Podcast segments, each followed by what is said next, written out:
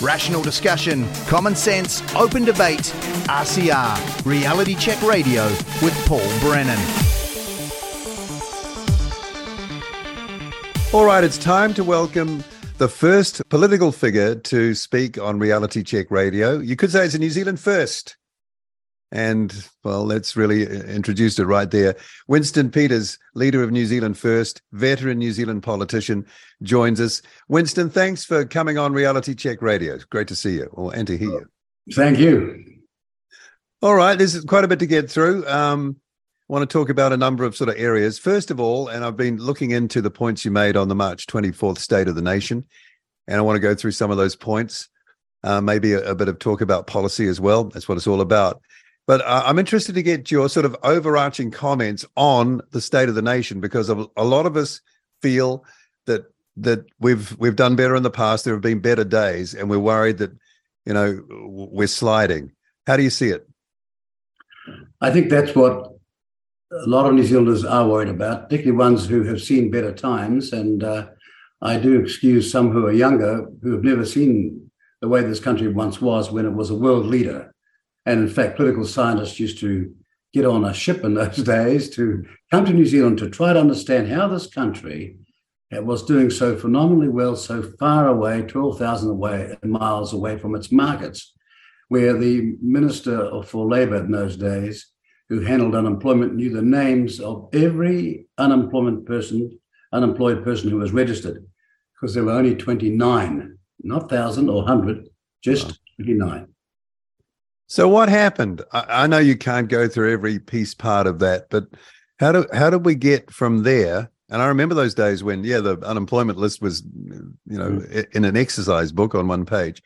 How did how did we get to here? And you've been there for some of that, so you would have seen yes the progression. So mm-hmm. explain that.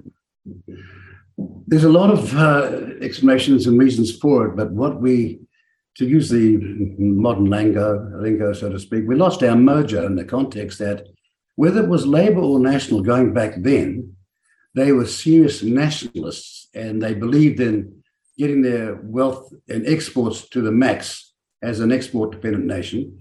And then when we could build it or do it ourselves, and this is what this word in inverted commas resilience means, we did it ourselves and then we stopped when we started to go international, we started to go global, whilst countries like Singapore, who are learning from us, Taiwan, Scandinavian countries went straight past us. They were way behind us when we started. Now they're way in front of us. And we've got this, how shall I say, stubbornness, this obstinacy to try and say, no, no, we're great. We're still the best in the world, but we're not. And it's not putting my country down, quite the converse.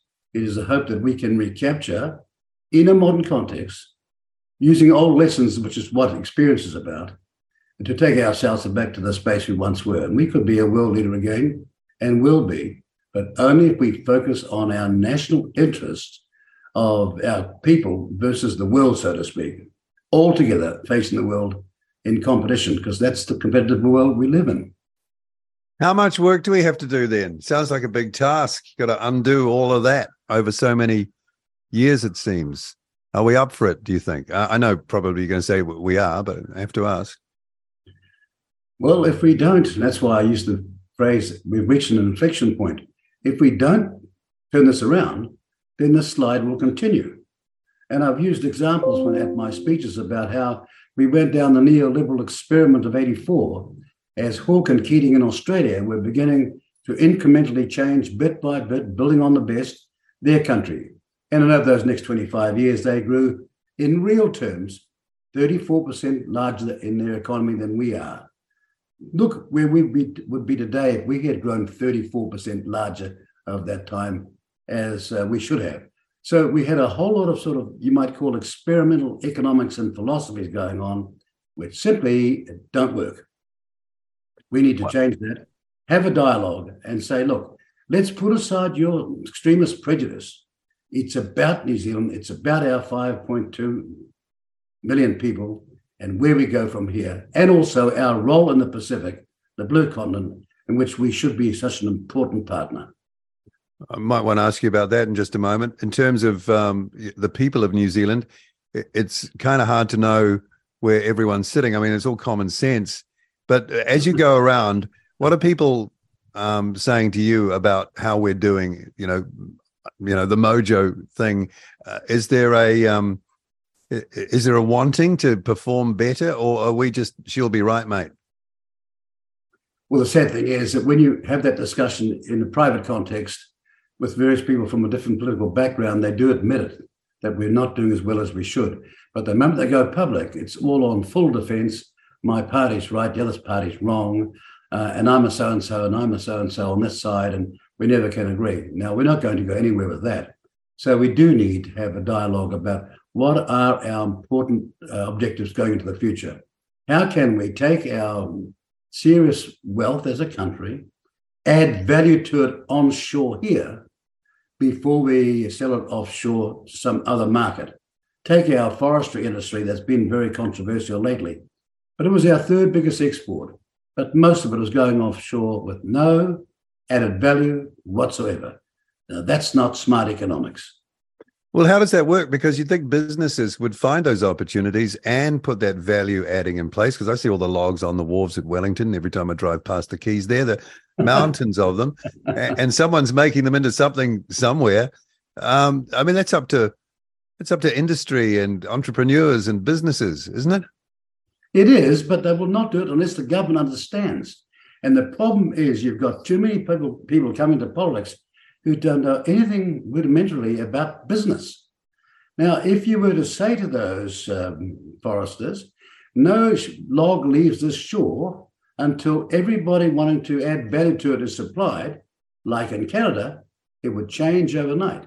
But you've got to, to use that horrible phrase that the extremists of the right don't like, incentivize it. You've heard the phrase in the past you should not be, the government should not be picking winners. Hmm. Really? Well, if you don't know what a winner is, what are you doing in the game, so to speak? but it's about consultations, about talking to people, and about answering, asking. And this is the most critical part in your business. I'm certain the same as mine, and same in politics.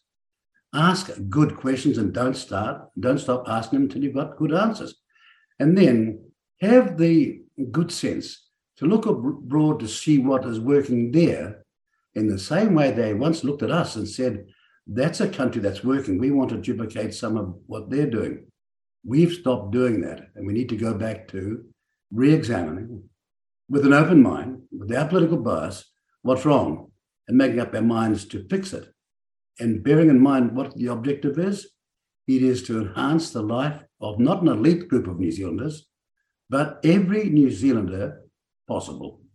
Is there a kind of little class war going on here at the moment? Because the average people do seem to be forgotten and and the country is surely common sense strengthened when when those people are doing well and having good lives. They seem to be overlooked.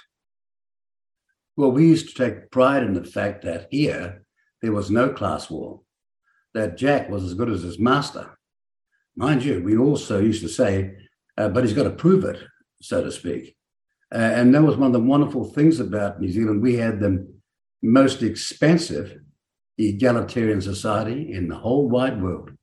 Political philosophers were looking abroad and looking at all these countries and thought to themselves, how did it happen in a country called New Zealand?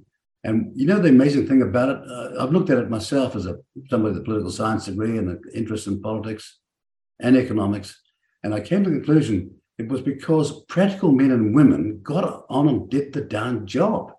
We just saw overnight where this group of people on the East Coast, the road's been cut off. Waka Kotahi, it prides itself on its Maori name, but doesn't know how to fix up any potholes, is mm. doing nothing about it. So through their forests of a Maori land group, they put this new road virtually overnight. That's a can-do attitude. I'd recommend that they go to Waka, Kotahi and give them a lesson in this because all you see at the moment is cones everywhere, machines not working, and nobody doing anything most of the time after, say, half past three in the afternoon or on the weekends. That's not how you rebuild a country. Yeah, cones everywhere. You're not wrong there. Um, you you mentioned just a moment ago about asking, you know, good questions, the right questions and I've been watching a little bit of you in media over the last uh, week or so, and and I know I know the relationship be- between you and journalists has been Um, well, you've you've called them out basically over over the years, and I think a lot of people well, are know, frustrated. Can I just say, Brett, you know, you make a speech and they haven't they interview you and they haven't read it. And I said to them, "Well, what are you going on?" Well, what other journalists have said. Now that is not professionalism. I don't blame the journalists. I made a speech almost 35 years ago saying that modern journal, journalism in New Zealand is dying because it's not being given, particularly when it comes to journalistic inquiry and investigative journalism, space and room. I'm proud of that speech and I'm sad that it was true. But I'm not, not against them. I want the fourth estate to be a true fourth estate and not a bunch of fifth columnists who take a $55 million bribe for public interest hmm. journalism and start running the, gov- the government's narrative and attacking anybody that raises questions. It's serious, though, isn't it? Because a lot of New Zealanders get their uh, information from mainstream media. It's it's where they uh, and and it's usually once over lightly. It's a headline or a comment. And I and I watched the interview you did on uh, one of those Sunday current affairs shows, and I could see frustration building uh, in you. My mistake, Ben, and I should have taken on some taken along some Valium pills and said, "Look, I have one of these." because when you ask a question, give me just maybe five seconds to answer it. Before but there seemed to be smart comments made too. It was it's like a game. It was like yes, a game. Well, it's like it's like I feel like saying, with greatest respect, what do you know about this world when you talk about, for example, the Maori world? I was born into it, went to Maori school. I was the uh, honorary solicitor for the 28th Maori Battalion for decades.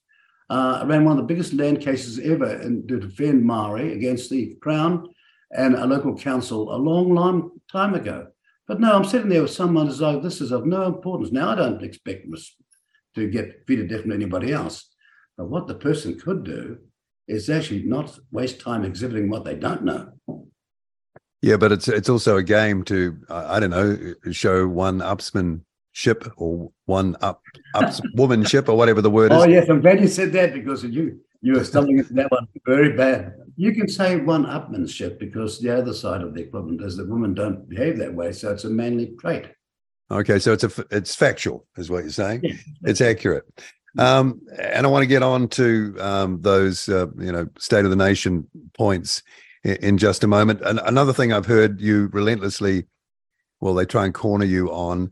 I'd be interested to get your comments on this. Is you, you know, putting Jacinda into power and kind of taking the blame for that. I always thought at the time that there must have been a lot more going on than that. And I think you tried to sort of point that out in that interview, actually, and probably on a, previous occasions. Can you tell us what happened there? How come how come it wasn't possible to reach some sort of deal with National? Because it would have put them into power. You would have thought that would have been the object of the exercise. Uh, how come that didn't happen and it ended up going the way it did?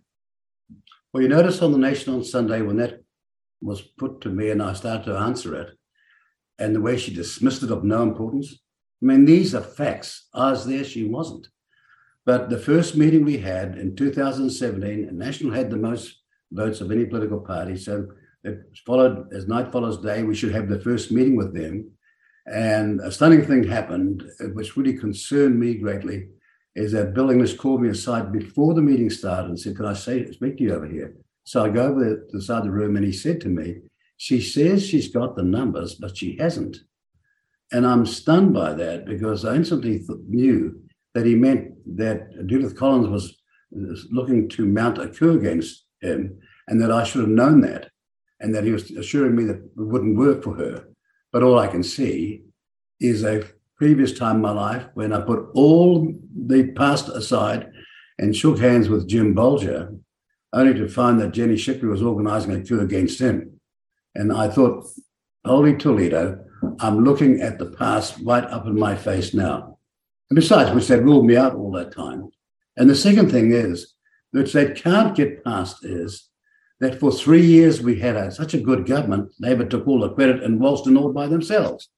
Now that they're gone, after now that, now that we're gone, after 440,000 440,000 national voters went and voted for Labor, and not me in any way, no handbrake anymore, which I was criticized by all the time by the media.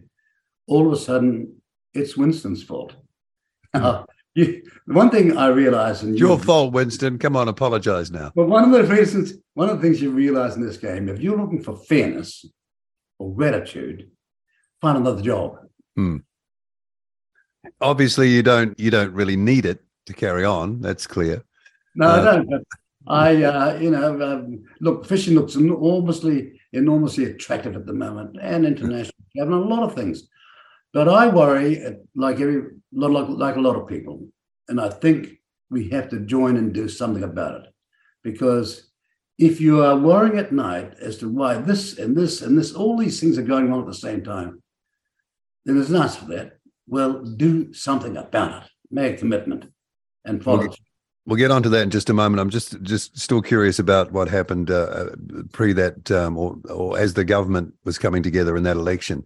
So that's what you you, you saw history sort of playing out all over again. Let's say, and then that left really what only one one thing you could do, and that was Well, you know, it's it's. I've not revealed that in the past until people like the interviewer tried to have a go at me the other day. Hmm. Because talks should be reasonably confidential. The outcome should be public. right. What goes on in talks should be confidential. Otherwise, nobody can trust you. And that's another horrible thing about politics. Uh, I can say modern politics. There was a time when you could cross the divide with one of your opponents, have a private conversation, would stay there. Now it's all out. And saddened by that, it's not nostalgia.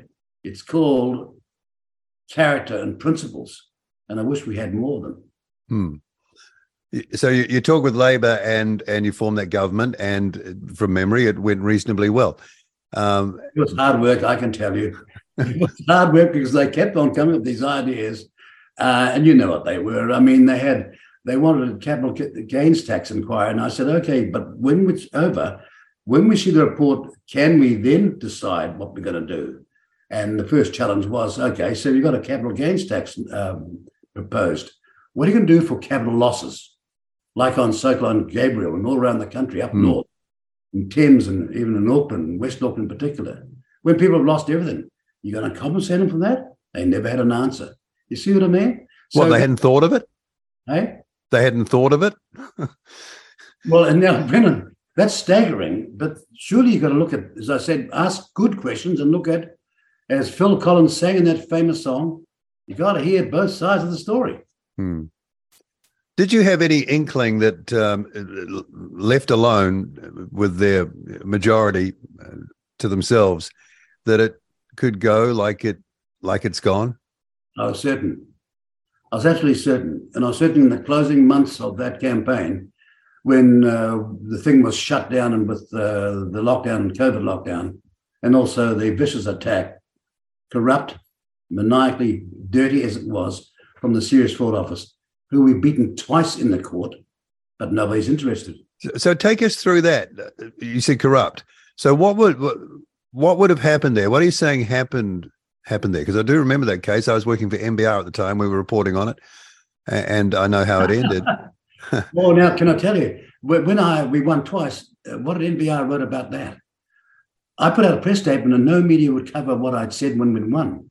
Now, Paul, what happened was that in April, they said they were inquiring into, and this is 2020, in the election year, they were inquiring into New Zealand first, and their inquiry would be over before the election.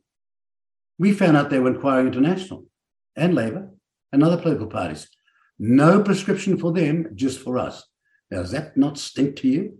Have you looked into it? Are you, are you trying to find a, looked- but went trail it- I went, for, it- I went for it right there, and it cost me a lot of money. I took them all the way to the edge of the High Court, where they had to admit on the 29th of September, just before the election, that nobody in New Zealand first member, minister, leader, uh, or official was under investigation, but the damage had been done.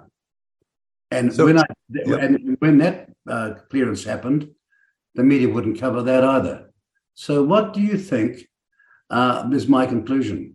My conclusion was that when Labor came to me with the Public Interest Fund for Journalism, and I said, How can we possibly be seen to be bribing the media? They went around behind my back and said, Look, when it's over, we'll give it to you. But in the meantime, that guy's stopping you from getting your money.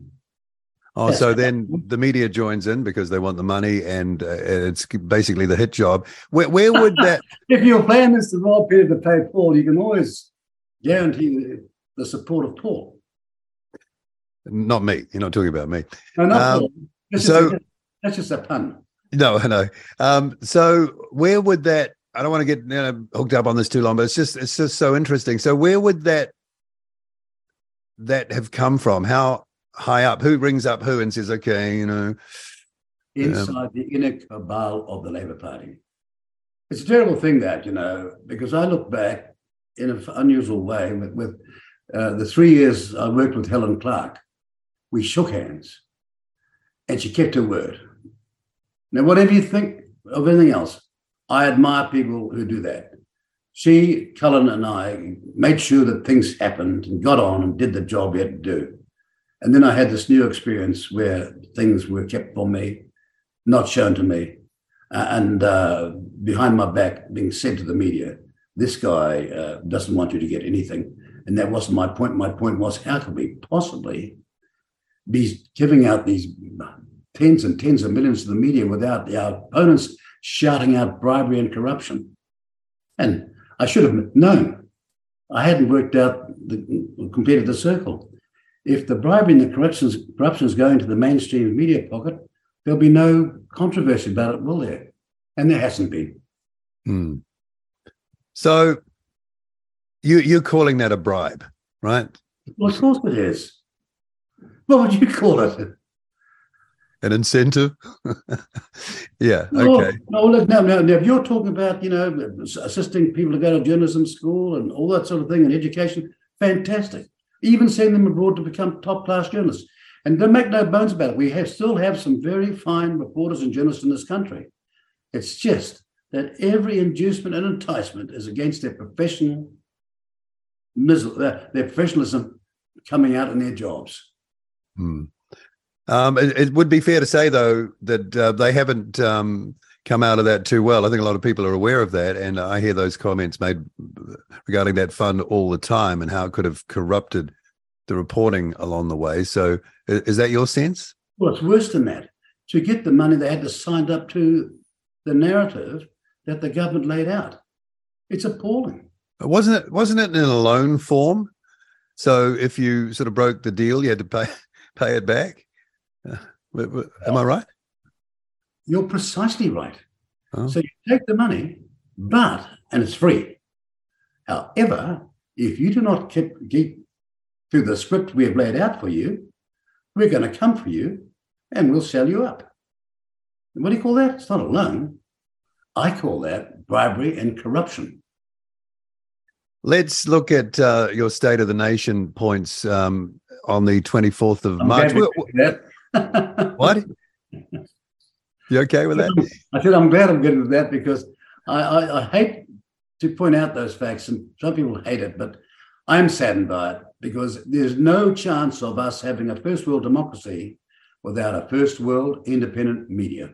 Well, this is the big worry, isn't it? I mean, I'm in the media and I've seen it from the inside, and I have those concerns.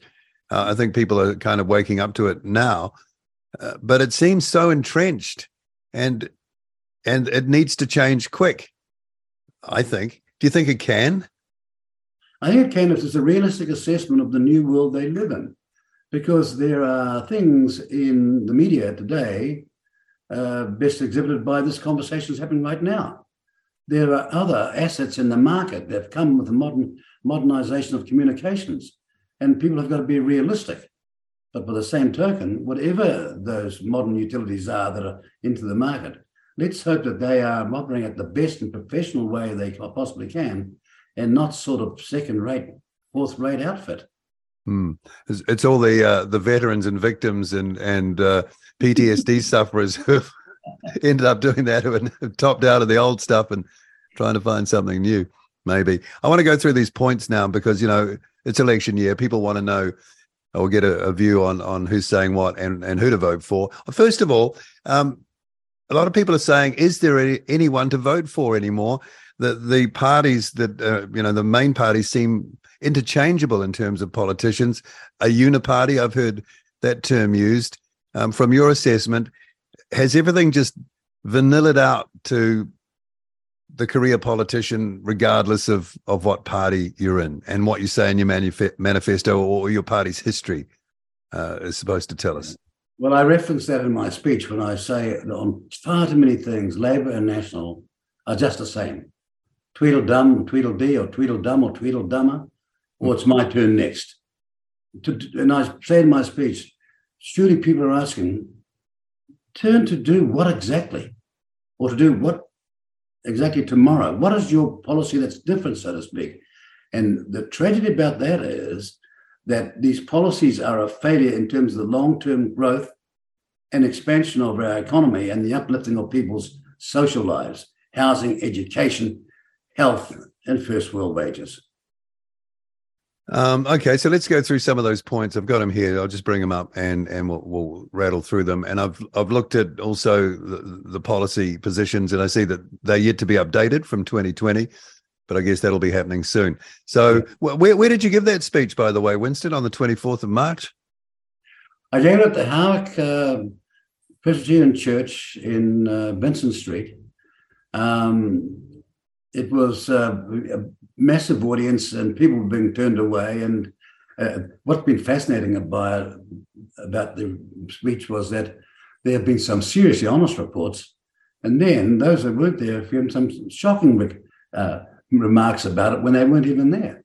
But no, it went down seriously well. And I was delighted because it was the launch of our campaign for 2023 in a place where uh, I was a member of parliament a long time ago. And and people have been saying they've been questioning uh, i hope you don't mind me mentioning it your age and, and all that sort of stuff and and you know but you look pretty good to me. Um uh, you know, and, it is amazing this ageistic behavior. They put people down for being women hate it. They put people down for being Maori, they hate it. Now we've got a, a minister in parliament is putting white men down yeah. and they hate it. What did you make of that by the way quickly? What did you make of those uh, comments? it was shocking it was shocking, it was racist, it was false in the extreme, and I cannot believe that the Prime Minister's left her in her job. But he uh, has to think about maneuvering later on, doesn't he? So he has to be careful and, and self censoring, does he? Well, you know, if you're maneuvering in a boat, you want to make sure that it's still above water. okay. If too much of this goes on to be moving, maneuvering underwater, time to bail out. But so you are see, you're seeing from from that meeting that you described on March 24th that you said there are heaps of people there. So you don't feel that New Zealand First has sort of exhausted its base and, and people always talk about comebacks. Uh, do you feel like there's you, you know, know what the, you know what I know? Another political party's whole team was working on it on Friday morning before I was giving it the speech in the afternoon, and their PR team said to each other, and the conclusion was, "Don't worry about it. It's Friday afternoon. No one will be there."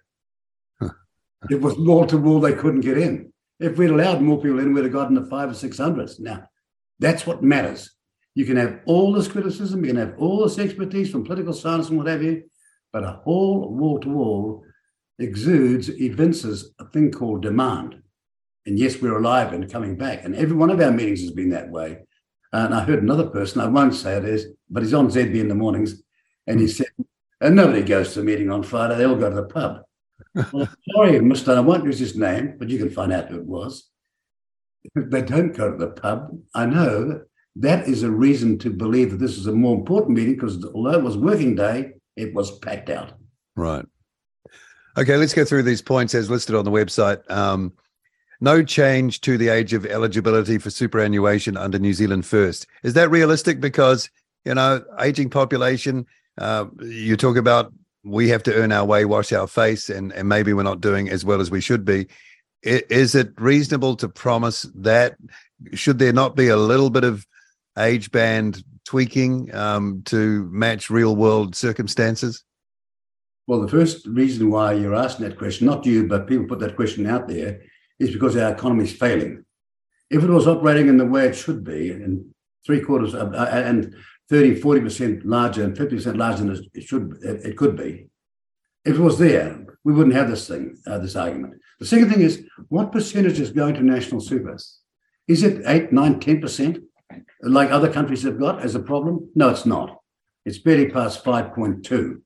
And then on top of that, you've got a lot of people in the elder, the older world, over 65, who run our volunteer society significantly. If they didn't work, our society would collapse tomorrow. Mm. And then the other thing is, a lot of those people decided that they've got a chance of living longer if they keep working. And so they've continued to work. But if you're a man or a woman in a physical job, in certain types of jobs, then your body can't stand up after 65. And if they've done if if my critics have done any work on that, they'd know that's the way it is. Okay, so under New Zealand, you know, first, you know another Yeah. thing uh, uh, that I have to say to you is this, and I raised it at the time. This is National Labour and every other party wanting to raise the age of uh, super to above 65. And my question is so, how come you've allowed 100,000 people to come to this country then and get super after 10 years living here, having paid no tax in many cases? If you thought this was a crisis, why don't you do something about making it harder to get, like live here for 20 years? That's been my policy. So it shows you the fraud behind their rationale and their thinking. If this was an economic crisis, they wouldn't allow that access so easily. No other country allows someone to come in and gain full super after 10 years, whether they worked or not. Yeah. Okay. Under New Zealand First, vaccine mandates will end. Uh, I know that uh, many of our listeners right now and in the replays will celebrate that. This has been a monumental, or what's the word? Screw up, even stronger than that. This whole vaccine mandate thing. Do you think it's done huge damage to our society? It has it has done huge damage to medicine itself, uh, and it's sad because, uh, as I say in my speech, the number one crisis we face with all the things we've got going on is our health system, which is massively failing. Look, I've been triple vaxxed, but that doesn't mean that I believe people haven't got a right to make a choice for themselves. And I sat there as a minister trying to find out what was going on as deputy prime minister when this crisis came, it looked like the Spanish flu of 100 years before that, when the Maori world eight or nine times died more quickly than the European world in my father's time. And we're trying to find an answer. But when the answer came, this was what I was saddened by because I was witnessing it in front of me in, in meetings where ministers and the prime minister were arguing they knew what they were talking about. In medicine, like in all science, you've always got to put the rider on. There may be side effects. There may be things that uh, will happen as a consequence of this treatment.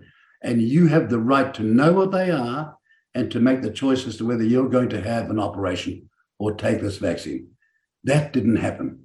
And why I said about these mandates must go uh, and, and masks must go. We've got 50,000 people at a sporting or entertainment stadium nothing on, no mask, no nothing else. But if you're working at some job that the government has prescribed, then you're mandated out of a job, just like that. Now, there's a grinding hypocrisy about that, and it needs to be exposed. and it affects the health service. And it seems that it's, well, you know, the word crisis is thrown around, but I'm reading stories every day of ambulances being turned away at hospitals. Surgeons in Christchurch are now sort of prioritizing cancer operations um, to those who, or excluding those who who only have a short time to live and, and picking others. You know, I think that they're referred to as death panels. I never thought I'd see that here. Uh, and there's all this craziness that's that's come from this uh, approach. And you mentioned there that you know the, the politicians in those meetings that you're referring to were so sure of themselves, and then fear was used to propel people in a particular way, and the overwhelming advertising, which we now discover was controlled, the budgets were controlled from the prime minister's office. Um, it sounds like a bit of a train wreck. Well, you know, it has it has a historical or political parallel. It happened in the Conservative Party with the um, Minister Health in the UK. It happened with Daniel Andrews in uh, Victoria, using all this money to put out spin and fear, uh, not on the medical basis of medical propriety, but on the basis of political outcomes. It's awful, and it happened. We had people saying, "This is the podium of truth. Everybody else is lying." This is staggering stuff. And I can recall Professor Gorman from Auckland University saying, be careful. He was putting caveats on, saying, no, you can't say that. You will not know with certainty. And he was just shoved aside like it didn't matter. You see what I mean? It was a political purpose. And I think it was actually horrible. But I, at the moment, you've got hundreds of nurses and midwives and even doctors and other medical staff mandated out of a job whilst we are so short of staff, while you've got ambulances backed up one after the other, one after the other, because the person can't get out until there's space in the hospital. This is the most inefficient way of handling a medical system. And then they spent millions offshore trying to get uh, nurses from overseas to come here. And guess what stunning result they got? 19 visas. Now, if any they job. half a million bucks or something. Well, not a half a million. No, they spent millions. Okay. Yeah, I'm going to get off the uh, the vaccine thing in just a moment. Um, uh, um, in terms can of, say, but can I just say, yep. people have a right to know the facts, and they've got a right in a country like ours to have the freedom to make up their mind without being mandated and cancelled out of existence. Yeah, I'm sure plenty of people listening would agree with that. Um, the uh, they've talked about an inquiry into all of this. There's concern that it's going to be too narrowly focused, uh, excluding particular things, and, and we can try and work out why that might be. Um, there are, are, reports of people who have suffered. Paul, it'll be a whitewash. Yeah, you know, I know that. They've already setting the terms of reference to make sure it is. Well, there people have been. I think it's fair enough to say have suffered injuries and have they've been treated quite badly. They've been gaslit into thinking that they've got psychological problems, etc. And and surely um, every decent member of society uh, should want those those questions to be included and explored in any sort of inquiry. Uh, how how can that be made to happen if it's going to be a whitewash? Well, you've got to make sure the terms of reference are all encompassing to take in the views of those who are opposed to the policy. It's called balance. But can we rely on that happening given that? No, we can't. No. that's why I say you're going to be facing a whitewash because it's not going to happen. They're going to make sure, and they've already done it in the, in the sense that it matters. They've already ensured that this outcomes and the results are going to be reported after the election, not before the election, where you might be able to say, well, if that's true, then you have failed or you've succeeded, and we'll either praise you or punish you for your failure, it's put after well after the next election. So it'll be a whitewash and SADI swept under the carpet, so to speak. Yeah, uh, in terms of, of an effect on an election, if if the results or outcomes of inquiry were available before that, that could lose someone the election, couldn't it? Uh, yeah. If it had full terms of reference and full accountability, that, yeah. that's an election loser potentially for someone. That's right. Yeah. You were, I saw video of you at the parliamentary protest, and I think people were happy to see you. I could tell that. And uh, I wonder maybe you could give us a quick recount of that experience, what it was like for you, because that had a big effect on everyone was there. It's a big experience in their life. So you went through there, but you you didn't make any speeches. It was kind of like you're observing. Did you think about getting up and saying something? Were you tempted, or was there a reason why you didn't? look, first of all, excuse me, first of all, I was observing what was going on there, and then I learned that the parliamentarians had all signed a pact not to talk to the protesters. Uh, as an experienced politician, I was shocked by that because in the past, no matter who turned up from whatever part of society, your job was to put somebody down there to hear them. We couldn't all go down, but you'd appoint some member of your party, turn up and talk to these people. So at least we know what's going on but they've done something that was absolutely incredible. They had a pact not to talk to them. And one night I was sitting with some people, uh, workers and a business, who had lost everything because of the mishandling of COVID. And I made up mind, I'm going to be on the first plane tomorrow morning and do something about it. I'm not going to go down and talk to the media. I'm going to go and talk to those people and give them to know that they've got a right and they've got a point. And I saw lawyers, businessmen, all sorts of people to castigate them as scum as the Transport Minister Wood did, is disgraceful. To treat them like they were pariahs, as parliamentarians did, is disgraceful. So I go down there and I talk to them all, and uh, as many as I could, not to make a speech, otherwise they'd have said, There he is, showboating, show pony. You know what the allegations would have been. And the media kept on screaming to me, and I said to them, I'm not here to talk to you, I'm here to talk to these people. That's my only line. I'm going to listen to them. And I'm so pleased I did, but I never thought that as a consequence, I would be uh, depicted and imaged and ruled by the Speaker of the House as a terrorist. That's what you happened. were trespassed, weren't you, from Parliament? Yeah, Am I remembering that correctly? Trespassed as a terrorist. So I thought, listen, sunshine, you're not getting away with that. I took him to the High Court, and he had to apologise and for that stupidity. But guess where he is now? Hmm. He's the High Commissioner. He, he- he's the, our ambassador in Ireland. That's the reward for that sort of behaviour. Calling somebody falsely a terrorist, he loses in the court. He put cold water on young people in there at nights and played loud music against our noise. Sonic weapons, Winston. Fired sonic weapons. Up and, yeah, well, you know, this is disgraceful. And I hope that the people observing this will think, well, whatever I think, that ain't right. But I'm pleased I took them on. Uh, it cost a lot, but, you know, that's life. Last point on this that pact that you mentioned. How do you get together a pact like that?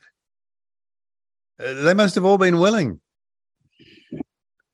It looked as either they were all on the same Kool Aid, or they've all been drugged, or in Parliament today, there are too few people that appear to ask good questions and to stand by their principles. You know, something that most important thing, the biggest thing lacking in politics today is people with character, appear to make a stand, appear to do something. It's time to time to start uh, choosing candidates who can, perhaps. Um, here's another thing that gets on on people's nerves, and I see that you know that, and that is what you describe as the woke virtue signaling names of every government department. New Zealand First policy to change them back to English. I mean, how relevant is that in the scheme of things? Why would you want to do that? Well, the moment you do that, you signify to that ministry or that department that your priorities are delivering the services and not spin and bull dust and propaganda and social reengineering. You know, Waka Kotahi, with this lady was trying to attack me the other day on it, and, and uh, on radio, on Morning Report yesterday morning. And I said to her, What's a Waka got to do on a road? Well, she said it signifies a moving vehicle. And I said, no, it doesn't. Waka belongs to the water.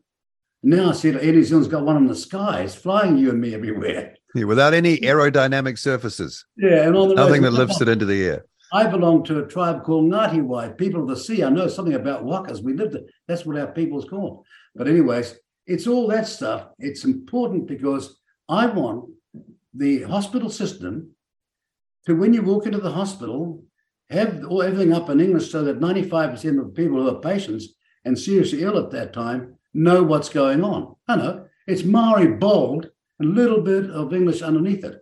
And Waka Kotahi it down the road, huge in Maori, a joke on the Maori people, I might add. Uh, well, a little bit in English. Nobody knows what they even do. I wish they'd uh, spend some time fixing up potholes in the roads and stop wasting our money. Who's driving that? Is it Maori? I, I don't hear great calls. There's, elite, there's a little elite in Maori. Right. Have never given up. The- How come they've got so much say? Because they've got too many cultural travelers in the European world who haven't got the guts and the courage or the academic or historic or legal understanding to refute what they're saying. You use the term virtue signaling. I guess that's what it is. huh? Look at us, we're doing the right thing. But but who are they saying it to? Because most people are grumpy about it. So uh, who's the audience? They don't care whether they're grumpy or not. They've negatived you. You can be a mass majority. But they believe in the Pandora's box principle. We're going to let this Pandora out of the box and you won't be able to get it back. Uh-huh. And in my speech, I said to them in my speech on, on Friday, oh, yes, we will. And I'm going to tell you how we're going to do it. Because there are a lot of elderly Maori now contacting me and saying, Winston, you're right. They're just using our language. Uh, I had a Maori. Maori elder said to me, Maori kuia said to me, That's an older Maori lady.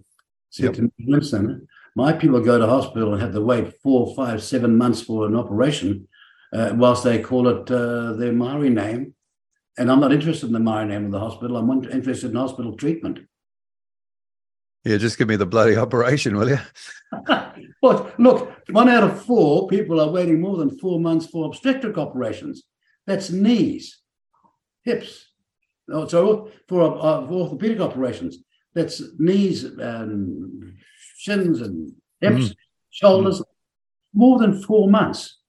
And then you've got, as that doctor said, sadly, we have to make a decision as to who's going to survive next week is our priority before we can get them any cancer treatment. That means somebody who gets three or four weeks is now having their life in severe, severe danger.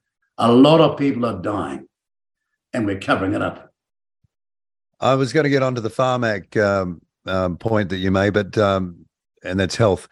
But how do you how do you reinvigorate the capacity and the efficiency then? Because this is going to have to be something you've got answers for. If our health system is in the current state and seems to be slipping further, you, have got you've got a what do they call it a, a whatever the pass the word with pass in it is um, you'll inherit that uh, have you been doing work on that because that sounds like a huge task and, and people need to have confidence that they've got uh, at least a backstop of of reasonable first world healthcare well exactly but you see um, the government had uh, rob campbell working on it And uh, he's intensely into this work. And uh, to be fair to Rob, whatever you think of him, he's a serious change manager. He's got a record to be able to do the job properly. But he's only half into the job. He made a comment about the National Party and all of a sudden, gone. Up. Right? Now, of course, he shouldn't have said it, but he did apologize. But no, no, Mara Madav's can say what you like about in a racist way and still keep her job. But my point is, he was dealing with a major problem because the health system was in a bad state for a long time. And you had a whole lot of thinking going on that went something like this. Well, we don't want to analyze that because if we do, we'll have to treat it. I know. I was there when I was seeing this emerging and thinking, why don't we get back to first world principles? Health accessibility to people who are ill, and let's hope I'm not ill myself. Housing that is safe and affordable, that is not going to cost me more than 30% of my wage to pay for the mortgage, the insurance, and the rates. Our first world education as an escalator for my children to go as far as they can go, and we critically need that investment in human capital and first world wages. Now we're doing anything but that at the moment, but in the health system, it can be fixed, but it needs more focused money. So I would stop trying to spend 29 billion on a hopeless light rail in Auckland, hmm. 16 billion on the Onslow project, and a whole lot of other stupid ideas that won't work and never have worked. Or, for example, 1.9 billion on mental health and ending up with five beds. I'll stop wasting money and start tending to people who are ill, who are mentally ill, and people who need treatment. So refocus your expenditure. I, I noticed you mentioned Mike King, you know, and that you'd support his his gumboot charity. And I, I know Mike reasonably well and have talked a lot about his with him about what he tries to do and have have observed kind of from remote, but uh, seen the difference that that operations like his can actually make in the real world.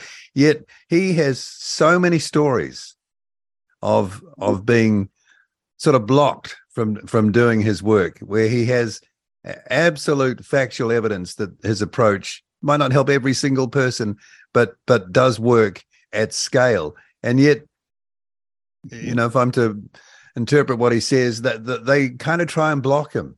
Why does that happen? It's incredible. There's a lot of examples in history of other cultures and other religions. It's like Jesus getting rid of the money changers because they were the problem, right?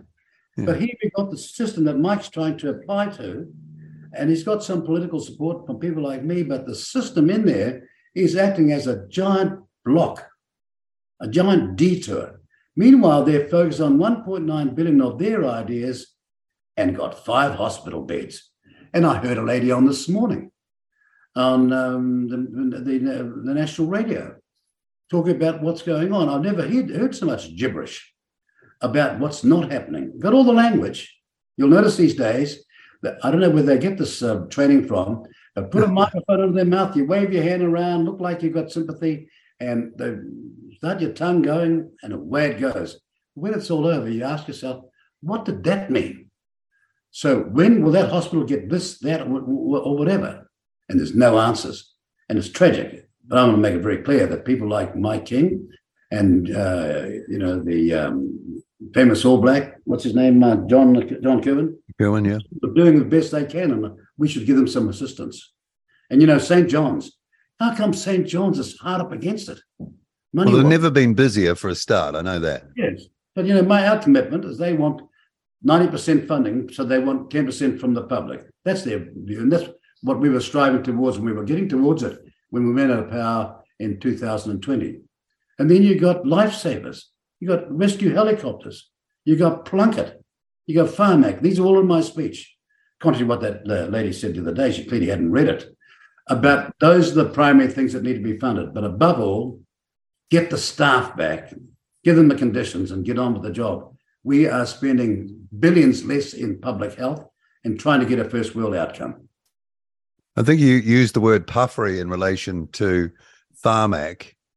Um, you're saying you'll ensure Pharmac has more funds, and this is this is of great interest to New Zealanders because you know this is how some get through the day or get extend their lives to a normal span through the advancement in drugs that it seems many other first world countries have, but we don't. So, what's the puffery all about? Is it the way they position themselves that they're doing a great job, but well, it's saying, look, we must get ourselves in the Women's Weekly. We must get ourselves in the Listener. You must get these articles for the leader of Pharmac.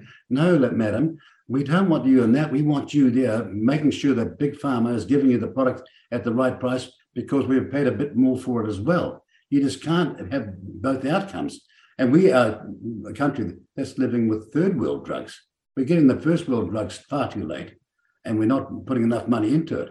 And so we really need to prioritize what's important. And why is it important? Because, like education, looking after people's health is investing in human capital. The sooner I can get that person back into the workforce, the sooner that person's a taxpayer person. If I can give someone a free medical doctor's visit over 65, uh, or three checks a year or two in, in three years, and they don't go to hospital, only one in a hundred needs not go to hospital, and I'm saving money now we got our priorities all wrong at the moment. And sadly, in the political environment, the people that turn up with common sense are not there in large measure. Bring back common sense. There's a good uh, strap line. Okay, and and and the last of, of these points uh, is around crime, and I think people are getting quite worried about crime. It's obvious there seems to be, or not a day go by uh, without some sort of gun crime. That in my experience as a younger person was so rare in this country. Yes. And I was talking to my dad the other day, and he said, "Look, you know, a, a murder every six months was news. Now I know things have moved on, and uh, you know, living doesn't get that much easier; it gets more complicated, and there's all these pressures. But there does seem to be a crime wave. Um, what do you do about that? Well, that's a big question. A question of uh, a gun and people uh, shooting all every day. But weren't the guns taken off people? Well, they weren't taken off the right people. Why? Do we know? Uh, rephrase it. They were they weren't taken off the wrong people. And why do I know that? Because they didn't go and find them. I mean, they, you had to. They knew that they were there, but they didn't go and find them. They went and took them off a whole lot of people who could be who were safe with a gun. But why? Why I do? Well, it doesn't make sense. Yeah, but I believe in stricter gun laws but you have to focus on those who are dangerous with a gun, make sure that they're psychologically uh, um, capable of handling the issue that or the utility they've got. And also, you know, out on the farm and places like that, if an animal's dying and the, the agony and the pain, the torture is terrible, you, you need a gun right there, right now to, to stop it. It's being, you know, humane, so to speak. But uh, we've got it, it's out of hand here. We need to refocus on what we're doing.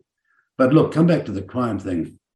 What's sadly happening as a result of much of our education and our social system. Back when the Labour Party first gave out um, the family benefit in the 30s, they gave it only to the mother. Guess why?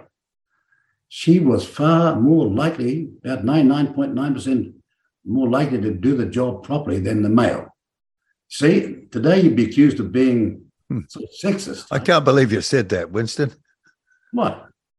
No, no. Like I've been saying for years. I said the Maori. Well, no, no, no. I was just, I was just joking because, like you say, you say that, um, you say that now. But, but, um, Maori, but Maori, I, have said to Maori woman and on the marae, I said, you know why I've, I was the one that put the uh, Maori Women's Welfare League on an independent basis? It's because I know that you do all the work. Yeah. Your husbands and, and, and your partners are peacocks. I know that. I'm going to back you. That's the first one I ever did. And I'm, I was one that funded Kapahaka, put new money into the Maori wardens because they're out there doing the job. And it's peanuts. But the thing is, we our law problems start with the, the reduction of the importance of family or care. And often that young child, usually a male, is on the way to you know, purgatory unless that child is arrested and stopped and assisted. And I don't mind grabbing hold of them and putting them back on the straight and narrow, so to speak, and have programs to do that. But what I don't want is all the sociological riffraff rubbish that passes for a solution. Why is it that Maori go into the army and they just love it? Because it's mother, grandmother, grandfather, sister, lover, everything all in one. They feel they belong. And we can, and this is not a sociologically furnished or prepared operation. No, it's the army. Hmm. They feel they belong. And years ago, and New Zealanders remember this here, years ago, uh, Robert Muldoon, the Prime Minister, asked the head of the military, General uh, Major General Poananga, how many Maori are in the army? Now, the answer is stunning, and we need it in all of our policies today. Poananga said to him, Prime Minister, we only have soldiers in the army. Oh, wow. What a that's great answer. That's what we lost. Okay, and then there are the gangs winding up soon here. Um, then there are the gangs, and we hear them in the news all the time. And I'm sure a lot of people are wondering how do you how do you fix that? I mean, go in and well, with the army, I suppose, and and and huge bulldozers and drive over their their compounds and things like that probably won't solve anything. But uh, is there any realistic um, way of of solving this in any sort of meaningful time? Yes, there is. You go to the gangs and say, this is what's going to happen in the future. We're offering you this. We're offering this sort of employment. We're offering this sort of training.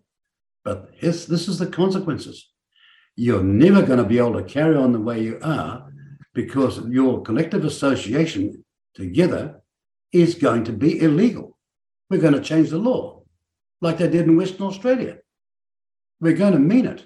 We're not anti Maori because anyone who's got Maori in them like I have and sees when they're on the six o'clock news at night, the shame of martyrdom at that image of themselves knows what I'm talking about. And so we'll give them a chance to get the new training, new work, and put them to work. But this massive engagement in the drug industry and the abuse of young people as recruits on the way through, which requires them to commit serious crime to even qualify to be part of their organization, has to be understood. And no more of this golden syrup wish-washy talk doesn't have as its center and core the rectitude and revival of the Maori people in this country. Okay, to finish up the events of just the past week, uh, if you look into the social media going around the world, people are calling for boycotts now of New Zealand products. We look like we're a, some kind of witch burning Stone Age culture. Um, there are videos everywhere um, the questions of how it was policed. Uh, they were even considering, you know, uh, uh, well, uh, the woman, Posie Parker, said she spent two hours in interrogation at immigration on arrival. I mean, this is not New Zealand, mate. Um, if you if you were the leader of the country, how would you be handling this right now? Uh, assuming that you know things can get away from people without you know there's only so much direct control. But how would you be handling this? Because it seems we're in a bit of a pickle. We'll never take things on face value. I don't know whether she spent two hours or two minutes. But the truth is that immigration had no reason to be carrying that question because she had been through the court. She'd won the court case or her application had been. She'd been past the minister. She'd won that one as well. So what on earth are they wasting two hours of her time if that's true? The second thing is, if they had left her alone, she would have got no publicity at all. But no, no, they went out there, took away her rights and the rights of so many other people, women, gave her mass publicity, and blemished this country internationally massively. We're an export and trading nation. We're a country that needs tourism, which is our biggest industry, trying to come back. This is not a good look. But here's the real point. If you didn't like what Posie Parker was saying, then don't listen. But this cancel culture that says, if I don't like what you say, I'm going to shut you down, that's Hitlerism. That's Nazi. And it needs to be opposed. Well, I guess it's out in the open and we can see it. That's one thing. Barefaced. Hey, Winston, it's been great having you on our program. Really enjoyed the chat and nice to be able to hear without without you being sort of I'm trying to nail you to the wall every time on on what are well, usually trivial. Can, I, can I say I really appreciate it myself because frankly, I I think it, the interviewing should be a chance to see the validity of what the other person's point of view is, and to actually hear it. I used to love interviews, particularly internationally, because when the interview was over, I knew a whole lot more about that person hmm. than before it started. Didn't mean I had to agree with them, but at least I knew. That's what I want to see back in New Zealand journalism. And Paul, if that's your intent, all power to you. Let's see what happens next time. Okay, well, hopefully we can catch up uh, on a semi-regular basis as uh, you um, go about the country, and messaging and all of that, and this whole election campaign starts to really heat up. So thanks for your time this morning on Reality Check Radio. Winston Peters. Thank you very much. RCR with Paul Brennan, Reality Check Radio.